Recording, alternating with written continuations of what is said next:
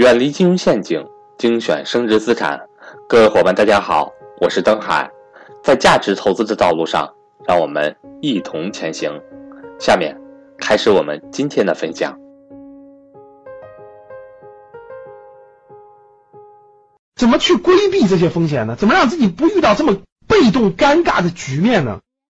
我给大家三条建议，希望大家有所帮助啊。第一条建议我的经验就是不在恐慌的时候做任何重大的投资决策。什么叫恐慌的时候？周围的人都疯狂去干什么？换句话就是不跟风做重大投资决定。大家的人都疯了，疯狂买，疯狂抢，那这时候你要冷静。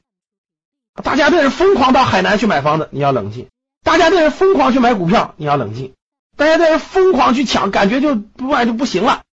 不在疯狂的时候做出重大投资决策。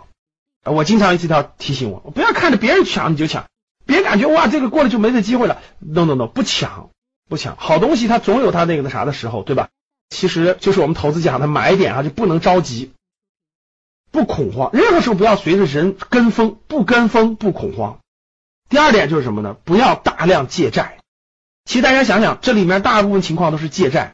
如果你已经有全款的话，这些问题其实对你不是问题，对不对？这就是欠债嘛。我为了获得这个东西，我大规模借债，我首付 30%， 我贷 70%， 房价这么贵了还敢大规模借债。大规模借债必然带来被动，这个被动你得承受啊。所以重大投资决策不能借债。其实人生当中，哪怕不是投资，就是你的自住的房子，也不能超过你能力范围的借债。能力范围超过，大规模借债必然带来巨大的风险。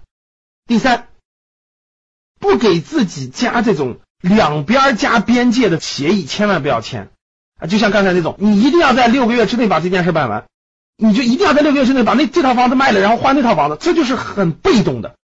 就做任何决策的时候，不要把自己推到一种两边都有边界的状态当中。比如说大家看刚才的3个案例当中呢，他们都有一种情况，就是我一定要在什么时间内完成，所以我先签个协议啊，我一定要在6个月内完成什么，然后我再去这6个月内必须完成的事儿。我先签个协议，3个月内我一定付这些钱啊，然后我在这3个月内再处理我应该处理的事儿。各位，这就是把自己逼入到了一种没有退路的境地。欢迎想跟赵正宝老师系统学习财商知识的伙伴和我联系。我的手机和微信为 138-1032-6442。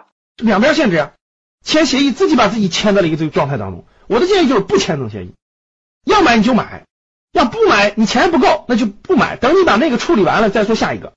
不能两个事情混在一起，这个事儿还没处理完，第二个事儿堆上来了，然后呢你认为你第一个事儿能处理完，于是跟别人签个协议，那这种协议就是把自己堆在了两边边界当中。这种情况你会非常被动，你就丧失掉了主动权。因为主动权在手，你可以不签，你可以不买，你可以等待啊，它不影响你啊，不影响你的生活啊，对吧？所以各位，再次回味我这个节目的主题语，钱是赚不完的，但能亏得完。大家想一想，对于一个普通中产家庭来说，100万200万这是很多年都攒不到的，一个房地产风险就可以损失掉这么多的钱。所以各位，慎重再慎重。